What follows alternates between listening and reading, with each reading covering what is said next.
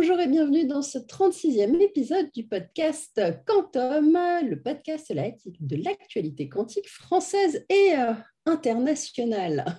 Rien que ça. Bon, et c'est toujours avec Olivier Zrati. Bonjour Olivier. Bonjour Fanny. Alors, plein d'actualités encore. Tu t'es pas reposé pendant ce mois euh, Non, on ne se repose jamais. Non, non, ça bouge tout le temps. Et ah. encore, on ne parle pas de tout. Hein. Ah, tu fais même du tri. Hein. Bon, et on est obligé de faire du tri, hein. et en France et à l'international. Bon, alors on va démarrer avec l'actualité française et euh, bah, la région Île-de-France qui renouvelle son soutien à la recherche dans les technologies quantiques en finançant le domaine d'intérêt majeur euh, Quantip, Quantum Technology euh, in Paris Région. Je suis un peu de franglish, et qui est mené par le CNRS. Alors, ça prend la suite du DIM CIRTEC qui couvrait la période 2017-2022 le projet quantique fédère les équipes de recherche quantique euh, ainsi que les startups et les entreprises franciliennes. Et ça représente euh, pas loin de 800 chercheurs, euh, des docs et post-docs compris. Et ils sont répartis dans plus de 110 équipes de recherche de 32 laboratoires, CNRS, CEA, INRIA et universités ça fait du monde. Est-ce que ça fait beaucoup de monde pour le quantique par rapport à d'autres types de recherches ou... Bah, par rapport à d'autres types, je ne sais pas, mais c'est clair que déjà, rien que dans la région parisienne, il y a du monde. Et il faut chercheurs, euh. Ah bah oui, oui, mais ça intègre les docs et les post-docs. Hein. Je crois que dans les chiffres, euh, c'est 800, ça comprend un peu moins de 300 chercheurs à temps plein. Mais tu fais x2 à x3 largement pour l'avoir à l'échelle euh, française, ne serait-ce qu'avec Grenoble, ça fait quand même pas mal de monde. Donc, ça, donne une idée un petit peu de, la volumétrie du nombre de chercheurs, euh, tout compris euh, en France, dans les techno-quantiques. Sachant que ça, ça couvre surtout les laboratoires qui sont vraiment euh, autour de la physique quantique et des technologies quantiques qui aboutissent à des applications. Il peut y avoir des, chercheurs qui font du quantique fondamental, pas forcément compter là-dedans, je ne sais pas trop. Alors, ce DIM, comme on les appelle dans la région Île-de-France, ça finance plusieurs types de ressources la première ressource que ça finance, c'est les, doctorants et les post-doctorants euh, qui sont euh, choisis euh, sur appel à projet. Il y a de l'équipement scientifique aussi. J'avais vu d'ailleurs la région Aura qui, à Grenoble et à Chambéry, finance beaucoup de matériel au CEA, donc c'est dans la lignée de ce genre de choses. Et puis, ça finance aussi des manifestations scientifiques, comme la conférence à laquelle on avait participé tous les deux, rappelle-toi, en novembre 2019, qui était organisée par Philippe Grangier. Mmh Alors, euh, il y a eu un petit changement de gouvernance aussi, puisque ce nouveau DIM, il est piloté par Hélène Perrin, qui est directrice de recherche au CNRS dans le laboratoire de physique des lasers, qui est aussi enseignante à Normal Sup. Et donc, euh, bah, c'est bien de voir Hélène, qu'on connaît un petit peu, euh, prendre les rênes de ce, de ce DIM. Ça représente quand même pas mal de, de, financement. Hein. Je crois que c'est plus que 10 millions sur 5 ans en tout. Bon, mais écoute, hein, c'est c'est bien, ça s'active. Alors, euh, on a eu aussi l'inauguration du laboratoire QTEC de l'ONERA le 8 février, euh, un laboratoire qui s'intéresse notamment aux capteurs quantiques euh, utilisés dans l'aérospatial ainsi qu'au calcul quantique. une véritable équipe s'est mise en place hein, autour de ces usages. Tu peux nous détailler un petit peu tout ça? Bah, J'y étais pas, d'ailleurs, je n'avais pas été invité, j'étais vexé d'ailleurs.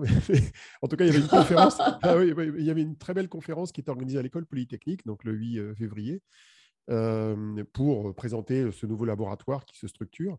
Et euh, trois heures hein, qui sont disponibles en ligne, on va vous donner le, lien. Et il y avait notamment, notamment parmi les interventions, celle de deux personnes qu'on connaît bien, il y avait Eline Diamanti, qui mmh présentait de manière très didactique le, thème des communications quantiques satellitaires qui est un, sujet important hein, pour la, cryptographie, euh, et aussi Nicolas Treps, qu'on a reçu il n'y a pas très longtemps, hein, euh, à la fois du LKB et de K-Labs, et qui lui parlait des, applications de l'optique quantique euh, dans le domaine justement aérospatial.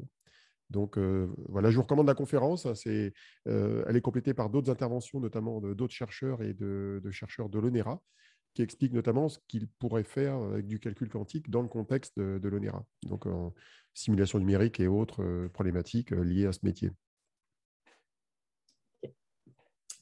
Alors, on continue hein, l'actualité après les événements. Euh, un peu de choses à lire. Un article de David Loussery dans Le Monde du 17 février sur les startups françaises du quantique avec la mise en lumière de Willink, une startup qui vient d'être créée par Tom Darras du LKB.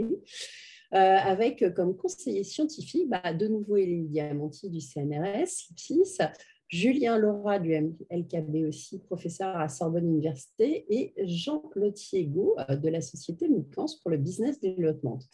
Nous aurons d'ailleurs l'occasion de les accueillir dans un entretien des codes quantum bientôt.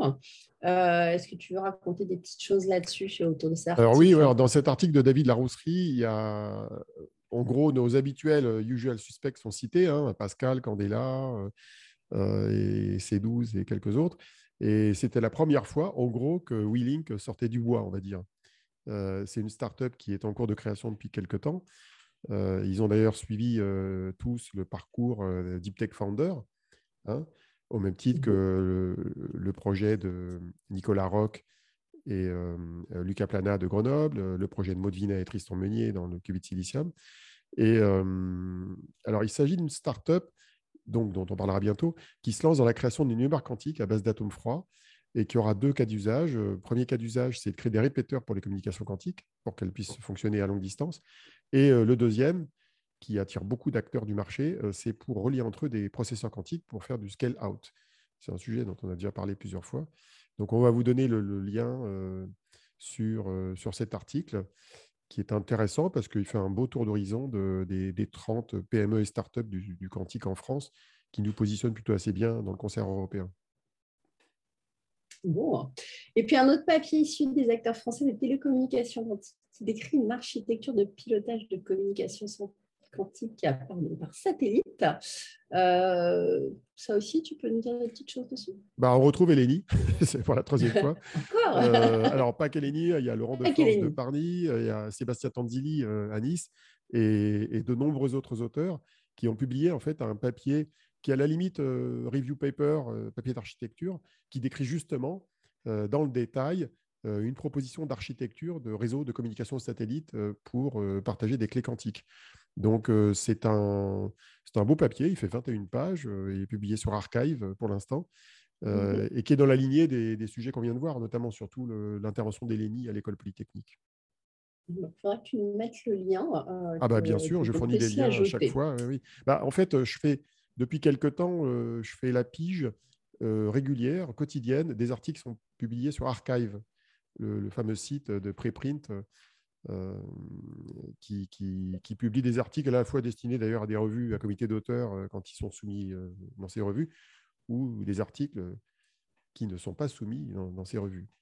Voilà, et comme par exemple ton essai Mitigating the Quantum Hype, qui décrit les caractéristiques de la hype quantique actuelle et qui la compare avec d'autres hype technologiques passées actuelles, avec euh, les effets vertueux, euh, pervers, comment réduire ces derniers euh, par des actions concrètes.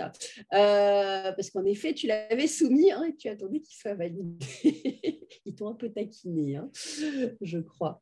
Alors, quel retour as-tu eu de cet article après Alors effectivement, j'ai mis deux semaines à le faire valider sur Archive, ce qui était un peu long.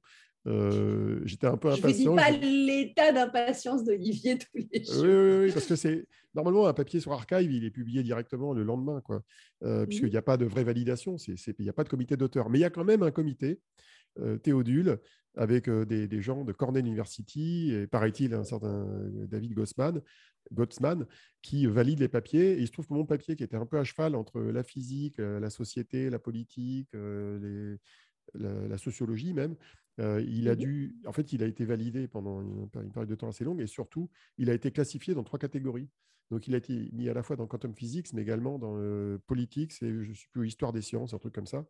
Donc, ce qui permettait finalement d'augmenter l'audience. Et euh, contrairement d'ailleurs à beaucoup de papiers scientifiques qui sont publiés sur Archive, j'ai eu vraiment beaucoup de retours. J'ai eu des retours à la fois de chercheurs français, mais aussi des chercheurs étrangers. Euh, de, renom d'ailleurs dans certains cas, qui m'ont envoyé euh, par mail des témoignages assez détaillés sur la manière dont ils vivaient un petit peu cette euh, quantum hype. Alors, ceux qui le vivent le moins bien, en général, c'est les chercheurs du, on va dire, du secteur public, c'est les chercheurs de laboratoires publics qui parfois trouvent que les modes de communication des startups du secteur ont tendance à en rajouter un petit peu. Et notamment dans certains cas, certaines startups prétendent produire des premières euh, scientifiques mondiales, alors que ce n'est pas vrai. Donc j'ai quelques exemples que pour l'instant je ne vais pas documenter, je vais les garder pour moi, mais ça concerne les ions piégés notamment. Et donc ça veut dire que ça concerne euh, IonQ ou Continuum, et donc où euh, ces sociétés ont tendance à un petit peu survendre leurs promesses. Alors c'est un papier un petit peu original de ma part, parce que c'est un papier que j'ai rédigé en essayant de suivre les, canons de, la recherche. J'ai utilisé le template des papiers à deux colonnes publiés sur Archive. Il fait quand même 26 pages, il y a 118 notes de bas de page de, de référence et il est assez documenté. Quoi. Donc, et d'ailleurs, pour, pour ceux qui n'ont pas le temps de lire 26 pages en anglais, j'en ai fait une version en français et en anglais de 5 pages qui sont, qui sont toutes les deux sur mon blog. Bon, voilà. Bah, écoute, hein. Voilà, comme ça, vous avez la version courte, c'est quand même pas mal. Hein. Et, et c'est intéressant comme tout. En effet, la hype, hein, c'est après, tu vas nous faire, y aura-t-il un univers du quantique peut-être euh, après l'hiver de l'IA Un univers, c'est-à-dire? L'hiver, l'hiver. Ah, un hiver, excuse-moi, j'ai mal compris. Un hiver, bah, c'est le risque. Il y a un risque. Euh, alors, pas dans le quantique dans, dans son ensemble. Euh, certains m'ont dit que mon papier aurait dû être titré Mitigating the quantum computing hype, pas le quantum hype euh, exact, tant mm. parce que dans le quantique, il y a les, capteurs pour lesquels il n'y a pas vraiment de hype. D'ailleurs, à la limite, on pourrait dire que c'est under-hype. On pourrait probablement parler beaucoup plus des capteurs qui sont des produits qui existent, qui se vendent, qui ont moins d'incertitudes scientifiques, beaucoup moins en tout cas que le calcul quantique. Donc euh, voilà, il y a un mélange de under-hype et d'over-hype euh, selon le sujet. Mais paradoxalement, la hype sur le calcul quantique, si jamais elle aboutissait à un, hiver, elle aurait un effet sur les, capteurs, indirectement. Parce qu'on mettrait tous les œufs dans le même panier, on considérait que c'est l'ensemble du quantique qui devrait être sous-financé à la fois dans le privé et dans le public. Donc il y a un risque global, en fait, même si ça vient plutôt du calcul.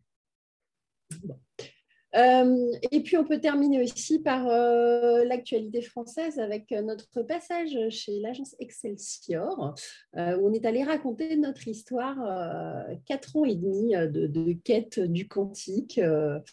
Euh, et on avait, euh, on avait quoi? Il y avait bien une trentaine de personnes dans la salle sur ce oh, Un peu plus, une quarantaine, je crois, oui, une quarantaine. Un peu plus, hein, mais bon, et puis, et, puis, et puis tu as pu dédicacer euh, le premier tome de ton livre qui était offert à tous les participants.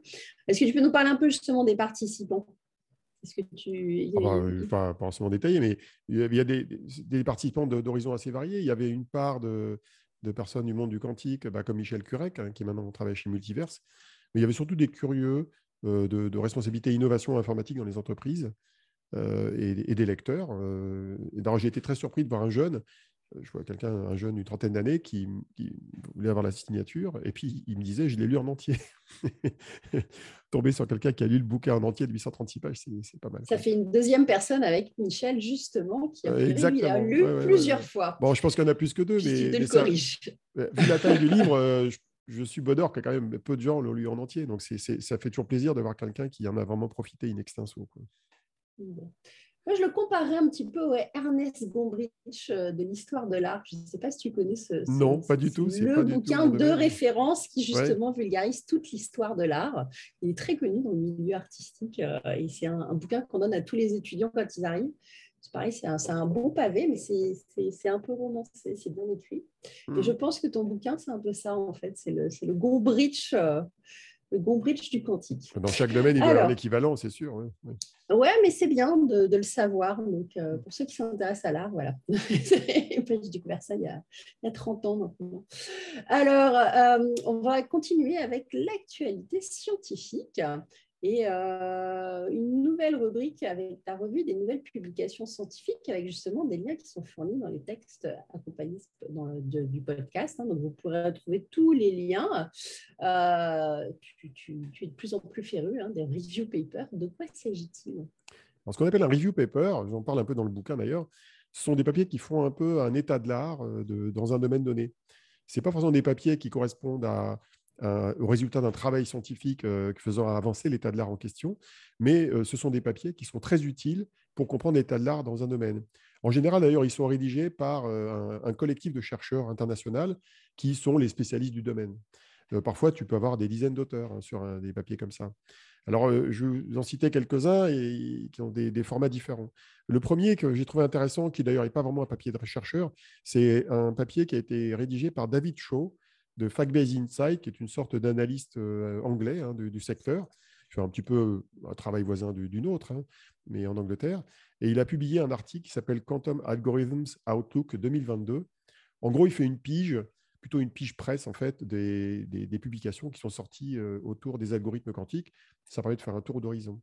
Alors après, si on creuse plus dans le détail, j'ai trouvé un autre papier de David Peral Garcia de 28 pages qui s'appelle Quantum Machine Learning and its Application. Donc ça veut dire ce que ça veut dire, c'est un peu l'état des lieux des algorithmes de machine learning. Puis un troisième qui s'appelle Noisy Intermediate Scale Quantum Algorithms par Kishore Bharti et surtout Alan Aspurujusic, qui est un des grands spécialistes du, des algorithmes, hein, qui est un des cofondateurs de la startup Zapata aux États-Unis, et qui mmh fait 91 pages. Alors, il faut se le cogner, c'est un gros truc. Mais bon, c'est un sujet intéressant parce que faire un tour d'horizon des algorithmes NISC pour une entreprise intéressée, c'est le moyen de voir ce qu'on pourra faire à court terme, en fait, avec le calcul quantique. Puisque le NISC, ça correspond aux machines qu'on a aujourd'hui et qu'on va avoir, en gros, pendant au moins 5 à 10 ans, avant qu'on atteigne les capacités à faire du large-scale computing avec des machines avec un plus grand nombre de qubits. Donc, ce sont des algorithmes qui ont une caractéristique, c'est qu'ils supportent, euh, en théorie, hein, sur le papier, euh, des, qubits bruités, non corrigés, mmh et malgré tout, ils sont censés servir à quelque chose. Donc, euh, voilà, voilà un papier intéressant que je vais probablement utiliser pour mettre à jour mon livre dans la prochaine édition. Alors, il y a aussi des papiers du même genre dans le hardware. Ça, c'était, on venait de voir la partie logicielle. Mesoscopic Physics of Nanomechanical System, ça a l'air sympa. Alors, par Adrienne Bachtold, et 87 pages. Donc là, c'est euh, un papier sur un, sujet que je vais devoir explorer, pareil pour la prochaine version du livre. C'est sur les mécanismes euh, quantiques qui euh, fonctionnent avec des, systèmes mécaniques. Mécaniques au sens physique, des systèmes qui vibrent en fait. Hein. Et il se mmh trouve que ces systèmes-là sont utilisés dans certaines technologies quantiques et ça vaut le coup de regarder à quoi ça sert et comment ça marche. Un autre papier qui a été euh, rédigé notamment par Simon Benjamin euh, de la startup anglaise Quantum Motion, euh, qu'on connaît un petit peu, que j'avais rencontré il y, a, trois ans. c'est Multicore Quantum Computing, qui, est un, qui correspond à un sujet que, je regarde aussi très très près, qui correspond aux architectures bah, multicœurs. Donc, comment tu relis mmh plusieurs cœurs entre eux et quelles sont les options qui sont imaginées. Et puis un autre encore, euh, tout ça, on vous donnera les liens. Hein. Euh, the impact of hardware specifications on reaching quantum advantage in the fault tolerance regime. Donc là, qui est un, papier qui euh, réévalue une nouvelle fois le nombre de qubits physiques dont on aura besoin en liaison avec le temps de calcul pour résoudre un certain nombre de problèmes. Alors, par exemple, ils sont amusés à regarder combien de qubits il faudrait pour casser le Bitcoin avec des algorithmes type Shor. Donc, ils ont abouti à un résultat qui est intéressant, c'est entre 13 et 317 millions de qubits. Ça nous avance bien parce que 13 millions de qubits, n'est pas près de les avoir, ni 317 a fortiori. Mais c'est un petit peu différent des 20 millions de qubits de l'algorithme de Craig Guinness de, mai-juin 2019 pour casser Shor, enfin pour casser Nuclear SA 2048. Et c'est des ordres de grandeur d'ailleurs qui sont assez voisins pour simuler la fameuse molécule FEMOCO euh, qui, est utilisé potentiellement pour améliorer le fameux procédé Haber-Bosch dont tout le monde parle pour la production des engrais. Donc voilà. Euh, d'ailleurs, euh, le Quantum Insider, pour une fois, ils ont trouvé un titre raisonnable en disant des, des chercheurs ont, ont trouvé qu'un ordinateur quantique permettant de casser le Bitcoin devrait être des millions de fois plus puissant que ce qu'on a aujourd'hui. Donc voilà, ça permet de calmer un peu les gens qui ont peur en termes de, de cybersécurité. Quoi. Ok. Euh, alors, on va continuer aussi sur comment évaluer les qubits exotiques qui apparaissent régulièrement. Euh, qu'est-ce que c'est qu'un qubit exotique, Olivier? Et puis aussi, qu'est-ce que c'est que quel est leur TRL alors, euh, un qubit exotique, pour moi, c'est des, types de qubits qui sont proposés par des équipes de recherche dans le monde entier, mais qui ne sont pas forcément classifiables dans les, classes habituelles. les ions piégés, les atomes froids, le supraco, le silicium, la dizaine qu'on connaît bien et dont on parle régulièrement. Voilà, et régulièrement, régulièrement tu, vas trouver des publications scientifiques, alors dans Archive d'abord et puis dans les revues à comité d'auteurs, qui te présentent un qubit complètement exotique. Tu dis, mais qu'est-ce que c'est que ce truc? À quoi ça correspond? Et comme très souvent, les, les, qubits sont présentés dans des revues scientifiques de vulgarisation avec des titres à l'emporte-pièce, tu te dis, euh, bon, euh, c'est la révolution ou pas quoi. Alors, la question de leur TRL, technologie readiness stable, c'est de savoir si ces qubits sont des, objets de recherche fondamentale extrêmement éloignés de l'industrialisation de ou est-ce qu'au contraire, euh, ils vont révolutionner le calcul quantique euh, très prochainement? Alors, réponse simple, le TRL est en général très bas. C'est-à-dire que leur proximité avec l'industrie est, très très basse. Très souvent d'ailleurs, ce sont des preuves de concept à toute petite échelle qui sont très très très loin d'être industrialisables dans une un véritable ordinateur quantique avec des dizaines de qubits. Alors j'en ai trouvé un comme ça, un oiseau euh, de ce type-là, et je vais en faire un inventaire un peu plus complet dans la prochaine version du livre, ça va occuper pendant le printemps, euh, avec des qubits à base de carbure de silicium. Alors le carbure de silicium, euh, c'est d'ailleurs un matériau qui sert aussi à faire des transistors de puissance chez ST Microélectronique, euh, qui a fait des acquisitions dans ce domaine-là, donc dans un domaine non quantique. Mais ça peut servir aussi à créer des qubits qui utilisent des cavités et, des défauts, un peu comme dans les, NV Center, les, cavités avec des diamants.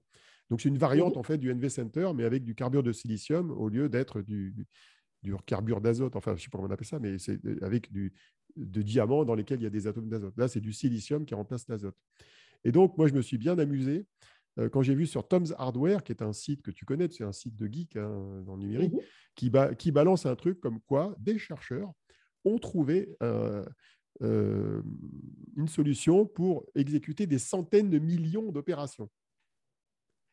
C'était ça le titre. Mais vraiment, tape à l'œil. quoi. Et alors, ce qui est assez marrant, c'est que c'est la sémantique de la presse. Le titre, il disait précisément Researchers achieve 100 million quantum operations.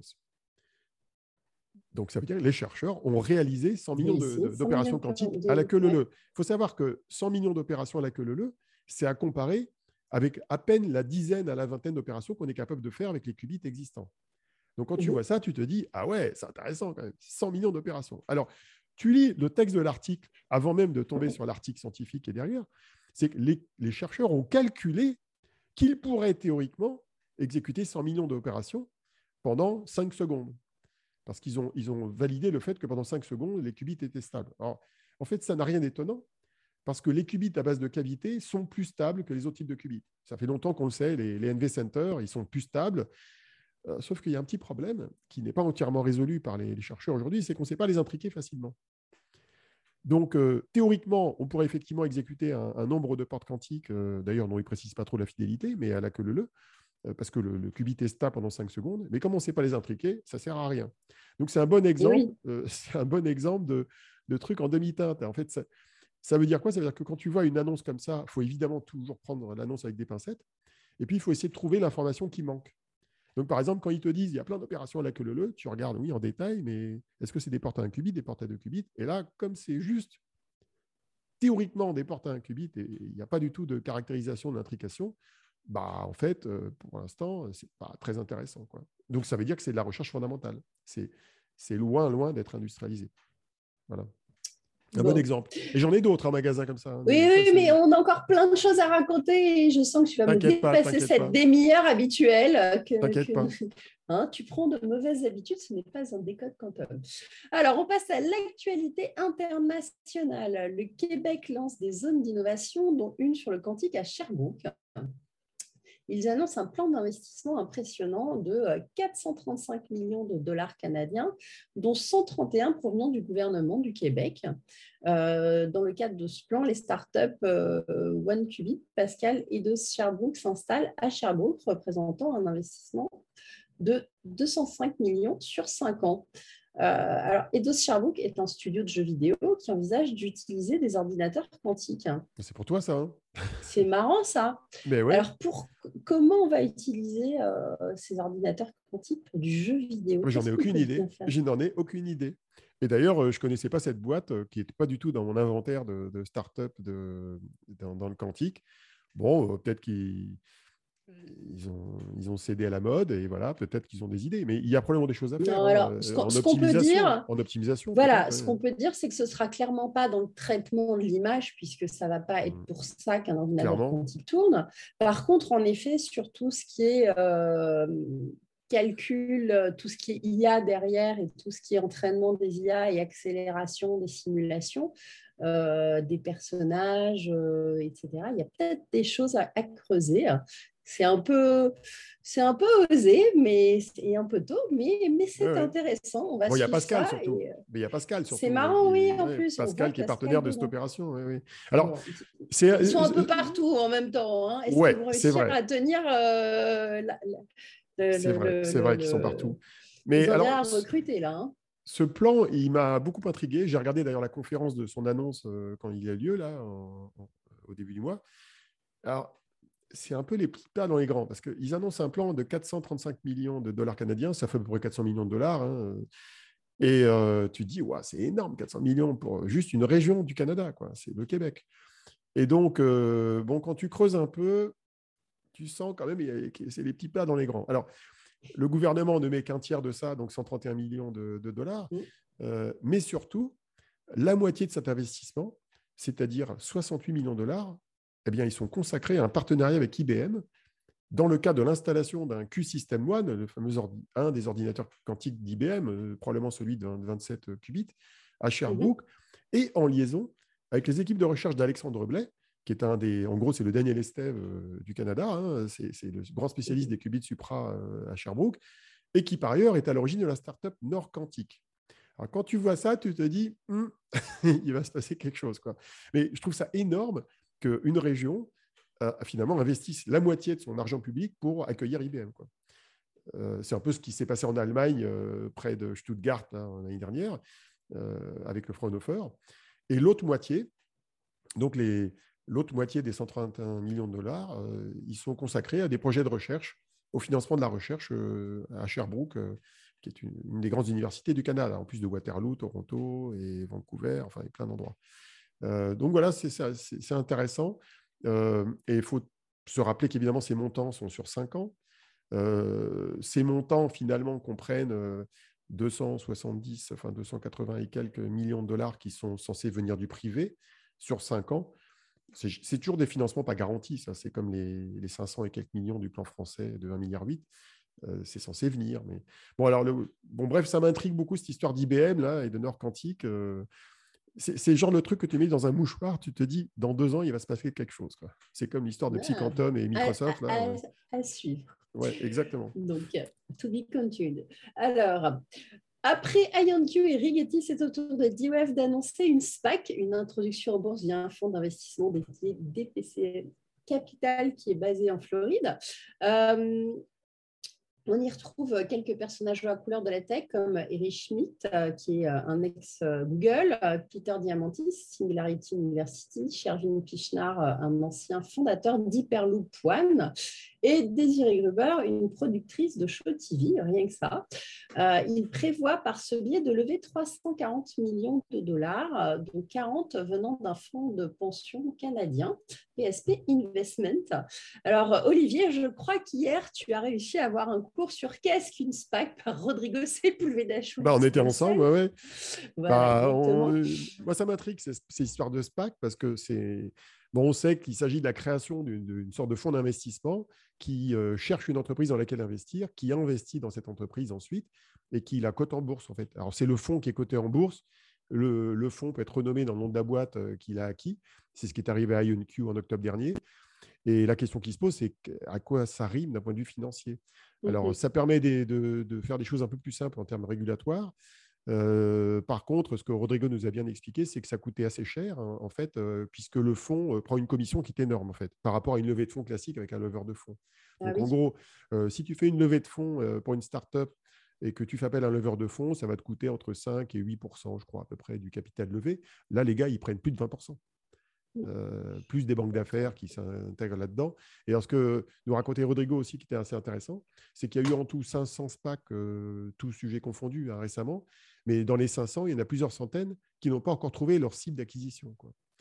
Et euh, ce qui est assez curieux d'ailleurs dans les SPAC quantiques, celles comme celle d'IonQ, de Rigetti ou celle de D-Wave, c'est qu'en fait, le fonds d'investissement qui fait l'acquisition, il a été créé longtemps avant l'annonce de la SPAC. En fait. C'est-à-dire que le fonds, il existe. C'est presque un fonds zombie euh, qui a récupéré de l'argent et qui attend de trouver une proie. Et au moment où la proie est trouvée, tu entends parler du fonds qui annonce qu'il va acquérir euh, la société. Et, donc, euh, dans cette SPAC avec D-Wave, qui, il faut dire, concerne quand même une entreprise qui a 23 ans d'ancienneté, qui est valorisée à 1,6 milliard d'après les, documents qui été publiés, eh ben, il y a aussi Goldman Sachs et NEC, une société japonaise qui investit aussi dans le quantum computing. Alors, ce qui est intéressant quand une SPAC est annoncée, c'est que les chiffres euh, deviennent publics sur la startup en question. Donc, par exemple, euh, D-Wave a beau avoir 23 ans d'ancienneté, tu n'avais aucun chiffre public sur son chiffre d'affaires. Bah, maintenant, mhm. tu les as. Et donc, ils font, ils font 11 millions. Ils faisaient 11 millions de dollars de chiffre d'affaires en 2021, donc l'année dernière, pour 59 millions de pertes. Alors, ils anticipent une très forte croissance à partir de 2025, comme tout plan de start-up qui se respecte. Donc, c'est dans 4 ans, 5 ans que le mhm. bonheur arrivera. Et euh, ça les mènerait, en théorie, à plus de 500 millions de dollars de chiffre d'affaires en 2026 et la profitabilité. Et donc, la SPAC, euh, le SPAC, il est censé leur apporter le cash qui leur permettra de tenir jusqu'à cette profitabilité. Alors, sachant qu'on euh, apprend aussi des choses intéressantes qui n'étaient pas publiques. ils sont 180 personnes, mais dont 36 PhD. Ce qui n'est pas beaucoup, je trouve. Moi, je m'attendais à ce qu'il y en ait plus. Parce que quand je vois les recrutements chez Pascal, Candela, ou Psychantom, j'ai l'impression qu'il y a beaucoup plus de PhD dans ces startups créées récemment. Et alors, là, on retrouve un truc que je décris d'ailleurs dans mon papier sur la Quantum Hype. Alors, il pipote grave sur le marché ciblable. Et ça, c'est une, manière ah. ah bah, une manière de pipoter les investisseurs. Il raconte que le marché, euh, ce qu'on appelle le Total Addressable Market, qui est la totalité du marché que tu peux, à qui tu, dans lequel tu pourrais prendre une part, en fait. Donc, mmh euh, par exemple, euh, si tu fais de la pub, tu dis, je prends tout le marché de la pub. Euh, c'est le TAM. Et là, ils indiquent que le TAM serait euh, situé entre 450 milliards et 850 milliards de dollars. Et alors, ils reprennent les données du BCG, sauf que les données du BCG, elles couvrent non pas le TAM, mais elles couvrent la création de valeur chez les clients. La création de valeur chez les clients, ce n'est pas ton marché. Ton marché, c'est ce que tu vends aux clients. Ce n'est pas ce qu'ils en font et ce qu'ils en tirent. Donc, en gros, ça modifie d'un rapport de 1 à 10 à 1 à 20 la taille du marché réel. Donc, c'est quand même un gros pipotage. Voilà. Bon, mais c'est assez agaçant, mais c'est dans les slides officiels de D-Wave en disant voilà, on va prendre un bout de ce marché-là. Quoi. Et sachant qu'en plus, le BCG, ils disent que c'est en 2040 ou 2050 hein, qu'on atteindra ce chiffre-là. Donc là, ils parlent de 2026. Hein, donc, euh, bref, euh, euh, j'ai aussi entendu dire, d'ailleurs, j'ai aussi entendu dire une news intéressante, c'est que D-Wave était à vendre depuis quelque temps. Ils cherchaient à se vendre. Et comme ils n'ont pas trouvé d'acquéreur, bah, ils ont trouvé un fonds.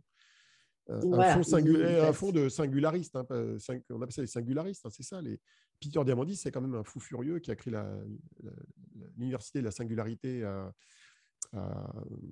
qui est située où Juste à côté de Palo Alto, là, dans la Californie. Mm Shervin Pichnar, qui a créé Hyperloop One, qui a été racheté ensuite par Virgin. C'est pédigré assez marrant quoi, de, dans le fond. C'est assez marrant de, grands rêveurs, on va dire, quelque part. Euh, alors, justement, on va revenir à Rigetti, qui elle aussi avait fait une SPAC, mais euh, là, justement, qui, annonce des résultats quantitatifs pour ces qubits supraconducteurs. Ils ont fait euh, cela en deux temps. D'abord, pour le dernier processeur de 80 qubits, pour lequel ils ont fourni quelques détails techniques intéressants, puis pour un processeur expérimental de 9 qubits. Tu nous donnes les détails? Alors, il y a un lien avec le SPAC là aussi. Parce qu'en fait, ah. si j'ai bien compris, euh, le SPAC de Rigetti, il a été annoncé, à savoir que donc le, fonds d'investissement euh, euh, a pris le contrôle de Rigetti, mais l'introduction en bourse, je n'ai pas compris si elle était faite ou pas faite, mais il y, a, quelque chose qui est en train de se faire. Quoi. Et donc, ils sont amenés à communiquer des résultats techniques, probablement pour embellir la mariée. Ça joue un peu. Quoi. et alors, ils ont annoncé deux choses, effectivement. Ils ont d'abord documenté leur fameux processeur de 80 qubits. Alors, ce processeur, quand ils l'ont annoncé il y, a, quelques mois, je ne comprenais pas très bien ce que ça voulait dire. C'était 40 fois 2 qubits. Donc, la question, c'était est-ce qu'il s'agissait de deux processeurs reliés entre eux, on ne sait pas comment, ou autre mhm. chose? Eh bien, dans la publication qu'ils ont faite euh, la semaine dernière, ils ont montré qu'en fait, ces 2 fois 40 qubits, c'était un seul chipset avec une topologie un peu particulière qui, relevait deux, qui reliait deux blocs de qubits, mais c'est vraiment, euh, c'est bien 80 qubits. Et donc, ils ont publié le CLOPS du système. Alors, le CLOPS, euh, tu sais, on en avait parlé en novembre, c'était IBM qui avait annoncé ça. Euh, c'est en gros la vitesse d'horloge du processeur. C'est en gros combien d'opérations, de séries d'opérations à la seconde il est capable de faire. Et donc, il a un CLOPS de 850. Alors, ça t'embouche un coin, tu dis, OK, 850, mais c'est bien, c'est pas bien. Bah, IBM, ils sont à plus de 2000 hein, dans les cartes processeurs. Donc, ce n'est pas extraordinaire. OK. Et ils ont annoncé aussi des fidélités de porte à 2 qubits. Alors, la fidélité à 2 qubits, c'est 96,5%. Bah, entre nous, c'est nul. Enfin, c'est nul. C'est, avec ça, tu ne fais pas de correction d'erreur. Et avec ça, tu ne fais pas de calcul qui tiennent la route. Et c'est à peu près du même ordre de grandeur selon les jours euh, de, des 127 qubits d'IBM. qui ont été annoncés en novembre dernier et dont le taux d'erreur varie entre 3 et 17% selon les jours, puisqu'ils mettent à jour ça à peu près tous les jours en ligne. Et surtout, et surtout c'est largement en dessous des 99,9% qu'il faudrait obtenir a priori pour faire de la correction d'erreur efficace. Alors après, ils ont annoncé un deuxième truc, et c'est là où il y a une entourloupe. Ils ont mmh annoncé qu'ils étaient capables d'obtenir un record de 99,5% euh, sur une architecture de processeur pour des portes à 2 qubits. Alors ça a l'air vachement bien sur le papier. Sauf que, manque de bol, c'est trompeur parce que ça porte sur un processeur de 9 qubits supra. Et euh, comme le démontrent d'ailleurs les données d'IBM euh, publiées régulièrement, on sait que dans les qubits supraconducteurs, la fidélité, elle décroît rapidement avec l'augmentation du nombre de qubits. Donc, si tu, fais, si tu, veux, si tu fais 99,5, même si ton architecture est nouvelle sur, des, sur 9 qubits, il n'y a aucune garantie que tu obtiendras le même résultat avec 80 qubits ou 100 qubits. Donc, bref, ça montre euh, c'est difficile de, faire évoluer ce type de qubits euh, quand tu augmentes le nombre, en fait. Donc, mmh donc voilà, voilà la situation. Euh, c'est intéressant. Mais bon, euh, Rigetti, ce n'est pas encore le best in class dans le domaine. Hein. Alors, on continue avec un projet de recherche, Dutch Brilliance, euh, euh, qui implique la start-up australo-allemande Quantum Brilliance, le Fraunhofer Institute et l'Université d'Ulm pour créer un processeur à base de NV Center avec 19,9 millions d'euros à la clé. Il y a beaucoup d'argent pour financer la recherche quantique en Allemagne. C'est en tout plus de 2,7 millions d'euros incrémentaux sur 5 ans ça va apporter quoi tout ça Un milliard, tu as dit millions là, c'est milliards. Ah, pardon, j'ai dit millions. Bah oui, c'est 2,7 milliards. 2,7 milliards d'euros. Bah, c'est beaucoup d'argent. En fait, les Allemands, ils sont très riches. Euh, ils ont bénéficié d'un plan en plusieurs parties. Il y avait d'abord 650 millions qui avaient été attribués en 2019. Puis après, il y a une rallonge qui a mené le total à 2 milliards en juin 2020. Et là-dessus, il faut rajouter une estimation d'environ 700 millions d'euros qui viennent des Länder, des régions. Mhm. Et, tout ça, c'est de l'argent frais pour la recherche publique. Hein. Ce n'est pas de l'argent privé. Euh, donc, c'est beaucoup d'argent, euh, surtout si tu le compares à une estimation approximative d'environ 400 millions d'euros incrémentaux pour la recherche fondamentale en France, euh, liée au plan annoncé il y a, un an. Et donc, bah, les Allemands, ils ne savent pas trop quoi faire de l'argent, j'ai l'impression, donc ils le mettent un peu partout. ils ont plusieurs projets de processeurs quantiques, bon, comme chez nous en France. ils ont plein de projets dans tous les domaines. Et là, il s'agit d'un projet, euh, disons, qui porterait sur la fabrication à grande échelle de processeurs, euh, et notamment de processeurs multicœurs ou multineux, euh, dans une salle blanche du Fraunhofer à Fribourg, et avec des qubits NV Center qui sont censés travailler à température ambiante. Mmh Or, comme Jean-François Roch nous l'a dit ou me l'avait dit, euh, générer des portes quantiques euh, avec de l'intrication avec des NV Center à température ambiante, c'est un petit peu illusoire. Et euh, Quantum Brillance, en tout cas, c'est ce qu'ils promettent. Et ils, sont, censés avoir commercialisé une machine de 5 qubits qui tient dans un desktop. Bon, ça fera peut-être avancer la science des matériaux, parce que je pense que c'est là où il y a un apport des chercheurs allemands. Les Allemands, ils ont beaucoup de processus pour améliorer la, croissance des matériaux, pour leur fabrication pour fabriquer en volume des, processeurs avec ce, type de, de, défauts dans les diamants. C'est possible que ça mhm. améliore l'état de l'art, mais moi j'ai une grande interrogation sur la réalité de la, du caractère opérationnel de ce genre de, qubits euh, pour faire de l'intrication et du calcul complet. Donc on va voir, c'est une interrogation. Euh, et en fait, la startup en question, elle est, elle est australo-allemande en fait. C'est-à-dire qu'il y a une partie de l'équipe qui est en, Allemagne et une partie qui est en, en Australie. Voilà. Ok, ok. Bon, alors, une petite levée de fonds, ça faisait longtemps. Hein. Donc, euh, non, en fait, comme d'habitude. Alors, on a Terra Quantum, des Suisses, qui lèvent 60 millions de dollars pour développer leur offre logicielle. Alors, c'est quel type de logiciel? Qu'est-ce que ça fait, Terra Bon, déjà, 60 euh, millions de dollars dans du soft, c'est pas courant. Hein. Autant tu peux trouver des centaines de millions dans le hardware, mais dans le software, je ne connais pas des masses, hein, des, startups qui ont mmh levé autant. Euh, il y a probablement euh, Zapata, euh, QCware qui sont dans ces ordres de grandeur-là. Et encore, je n'ai pas les montants en tête. Bah, ils font un peu de tout, hein, c'est suisse. c'est une équipe. Alors c'est une équipe qui a été créée par des scientifiques. Hein, c'est pas une équipe de de bras cassés ou de banquignoles. Hein. mais ils font beaucoup de choses. Je trouve qu'ils sont un peu dispersés. Ils, ont à la fois une offre d'algorithmes quantiques qui, qui touche les marchés habituels, pharmacie, logistique, etc. Ils font du cloud, mais leur cloud n'est pas très clair. Ils ont un truc qui s'appelle QMware, mais j'arrive pas à comprendre sur leur site ce qu'il y a dedans. Quoi. Toi qui es dans le cloud, tu pourrais creuser parce que c'est, j'ai mmh du mal à voir si c'est que de l'émulation ou s'ils donnent accès à des machines et lesquelles et où et comment, c'est pas très clair. Et puis, ils ont aussi une solution de QKD, tant qu'à faire, euh, donc de distribution de clés quantiques. Et, euh, by the way, ils ont aussi un générateur quantique de nom aléatoire, euh, une QRNG. Et par ailleurs, ils ont même annoncé qu'ils s'intéressaient à la création de qubits supraconducteurs. Mmh bon, ça me rappelle un peu les startups indiennes. Ils sont bien distingués. Non, mais attends, ça me rappelle les startups indiennes et, chinoises qui annoncent qu'elles font tout à la fois, comme un plan quantique d'un pays. bon, sachant qu'on ne s'improvise pas fournisseur de qubits supra comme ça. Il hein, faut voir qu'IBM, ils ont plus de 400 personnes dessus. Euh, Rigetti, il y a probablement 200 personnes chez eux. Euh, euh, tous les projets qu'on connaît de qubits supra, et Google aussi, c'est au moins 100 150 personnes. C'est des projets où il y a beaucoup de monde. Donc, tu ne deviens pas comme ça du jour au lendemain spécialiste. Alors, tu peux éventuellement acheter des qubits sur le marché. Il y a des startups qui fournissent des processeurs, mais tu ne vas pas créer des qubits supra comme ça. Donc, bon, c'est intéressant, mais c'est une société qui est difficile à, à cadrer euh, difficile à interpréter euh, au niveau de ce qu'elle fait. Voilà. Ok.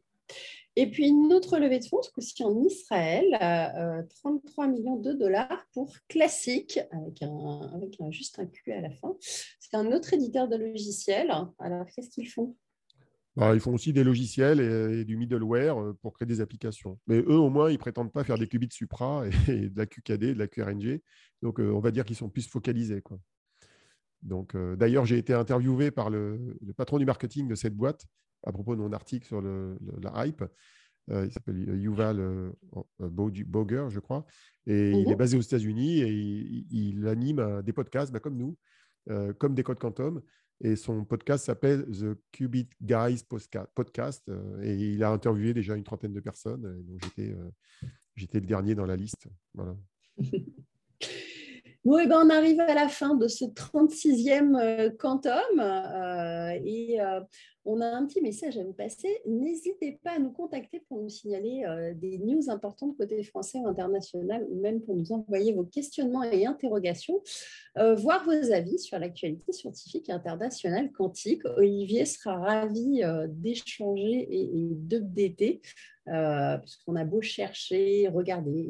Ah ben, il n'y a pas de miracle, hein. les infos, euh, les infos qu'on peut partager, euh, on les obtient quelque part. Donc, voilà. voilà, Donc, donc, donc on n'est jamais à l'abri de, de, de, devoir updater des choses et on sera ravis de partager avec vous. Voire de les corriger d'ailleurs, ça nous est déjà arrivé. Hein.